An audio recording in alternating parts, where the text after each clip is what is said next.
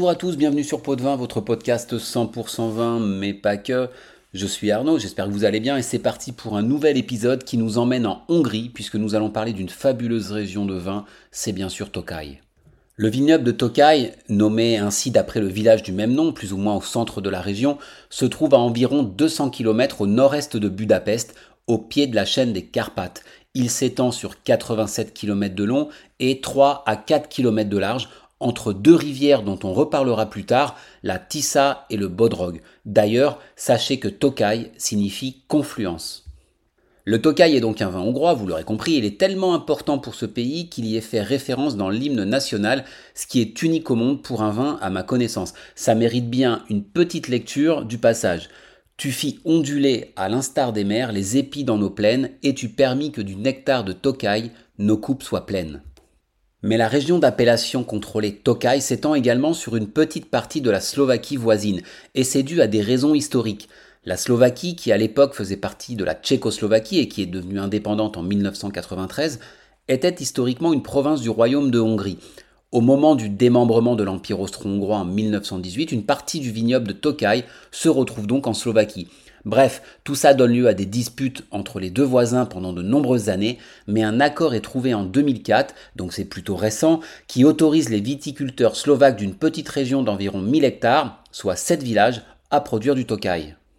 Pour certains d'entre vous, il peut également y avoir une certaine confusion qu'il faut balayer tout de suite entre le Tokaj et le Pinot Gris d'Alsace. Alors, on ne va pas s'attarder sur les raisons historiques de cette confusion, qui sont d'ailleurs toujours aujourd'hui un petit peu confuses. Toujours est-il que le vin alsacien s'est appelé Tokay d'Alsace, puis Tokay Pinot Gris, puis Pinot Gris aujourd'hui, et ce alors même que les cépages à partir desquels on produit le Tokay n'ont rien à voir avec le Pinot Gris. Depuis 1984, la Commission européenne a accordé l'exclusivité de l'appellation Tokay à la Hongrie et à la Slovaquie, mais ce n'est entré en vigueur qu'en 2007, après une période transitoire. Le vignoble s'étend aujourd'hui sur 5500 hectares environ, sur lesquels on fait des vins secs, mais surtout des vins liquoreux, célèbres dans le monde entier. La région de production du Tokay est superbe et elle est même inscrite au patrimoine mondial de l'UNESCO depuis 2002 du fait de sa longue histoire viticole et de la beauté de ses paysages.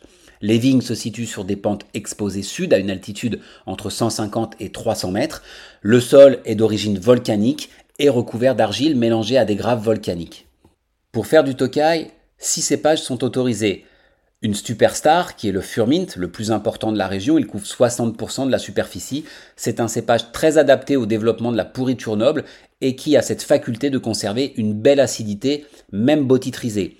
Ensuite, l'Ars Levelou, qui couvre 30% de la superficie. Et enfin, le Sarga muscotali, c'est le muscat blanc à petits grains, le Covert Solo, le Ceta, que vous pouvez voir sous le nom d'Oremus, et le Cabar, qui sont plus confidentiels.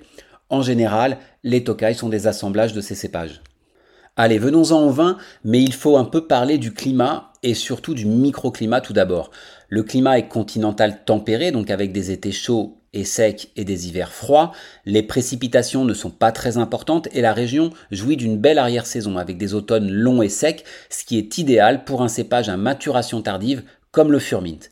Et ce qui va se passer pendant cette arrière-saison, c'est essentiel à comprendre pour comprendre les vins de Tokaj. En fait, c'est le même phénomène qu'à Sauterne. L'humidité des deux rivières et de leurs affluents remonte sous forme de brume. Un épais brouillard matinal recouvre les vignes qui, combiné à des phases de chaleur, favorise le développement d'un champignon qu'on appelle le Botrytis cinerea.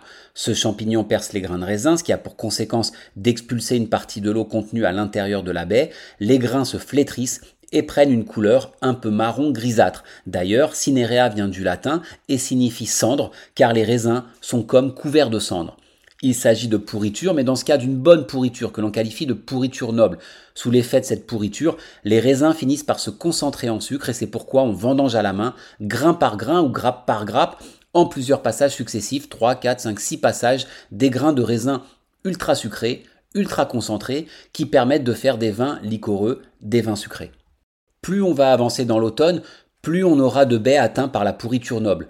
Les vendanges se poursuivent donc assez tard, jusqu'à mi-novembre, ce qui signifie qu'à Tokai, on produit des vins secs, plus ou moins secs, jusqu'à des vins très liquoreux en fonction de la quantité de baies passeriées, ici sur souche, c'est-à-dire séchées sur le cep de vigne, et la quantité de baies botitrisées que l'on incorpore dans le vin.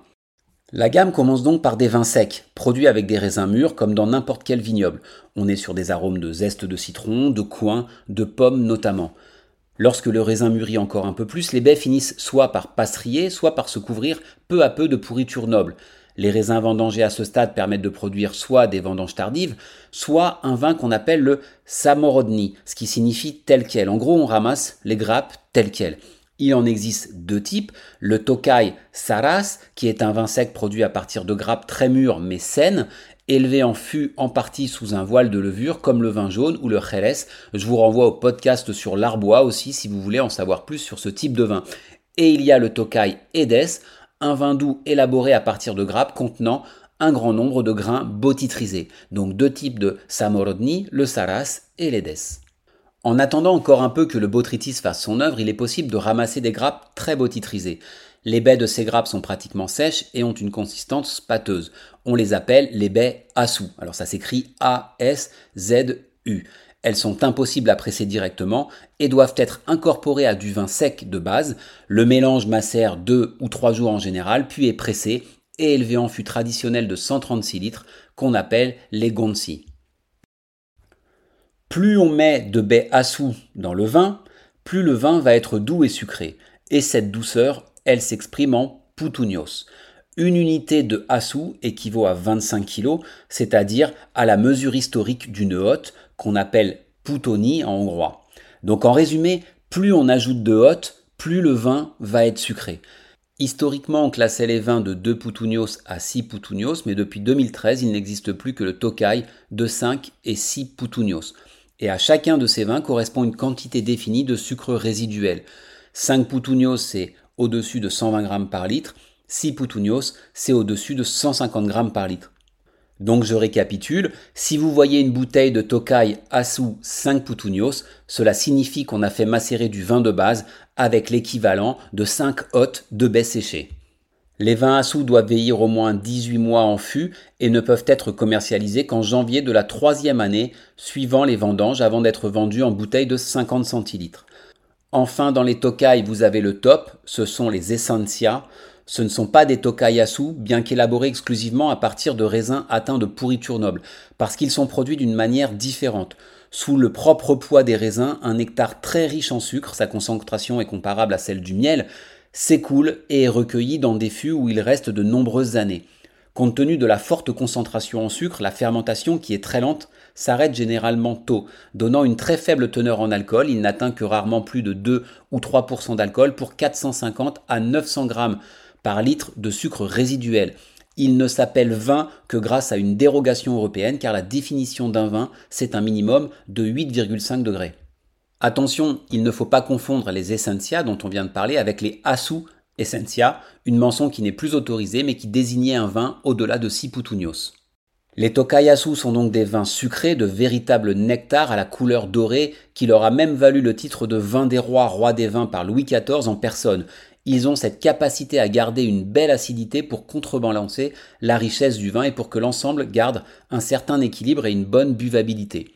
Ils présentent des arômes d'abricot, de prunes, de pêche aussi, ou encore d'orange ou de miel, d'épices, de résine, de noix. Pour moi, ils doivent être bu pour eux-mêmes, ou accompagner une salade de fruits ou une tarte aux fruits. La température idéale de service se situe entre 10 et 12 degrés. Tous ces vins peuvent être consommés jeunes, cependant, ils gagnent en complexité avec le temps. Les Tokai sont des vins chers, vous vous en doutez, les coûts de production sont très élevés, il faut le travail de 3 personnes par jour pour ramasser une cagette de 20 kg de raisin par exemple. Ajoutez à cela que certaines années, quand les conditions météorologiques sont défavorables, il n'est pas possible de produire certaines cuvées. On produit d'autres types de vins comme les Fordidas ou les Maslas et même des effervescents, mais je vous en fais grâce aujourd'hui pour ne pas compliquer les choses. Jusqu'en 1989, la production était un monopole d'État, on était sous l'ère communiste, et les vins alimentaient surtout la Russie qui avait besoin de grandes quantités. Donc la qualité n'était pas forcément la priorité des viticulteurs.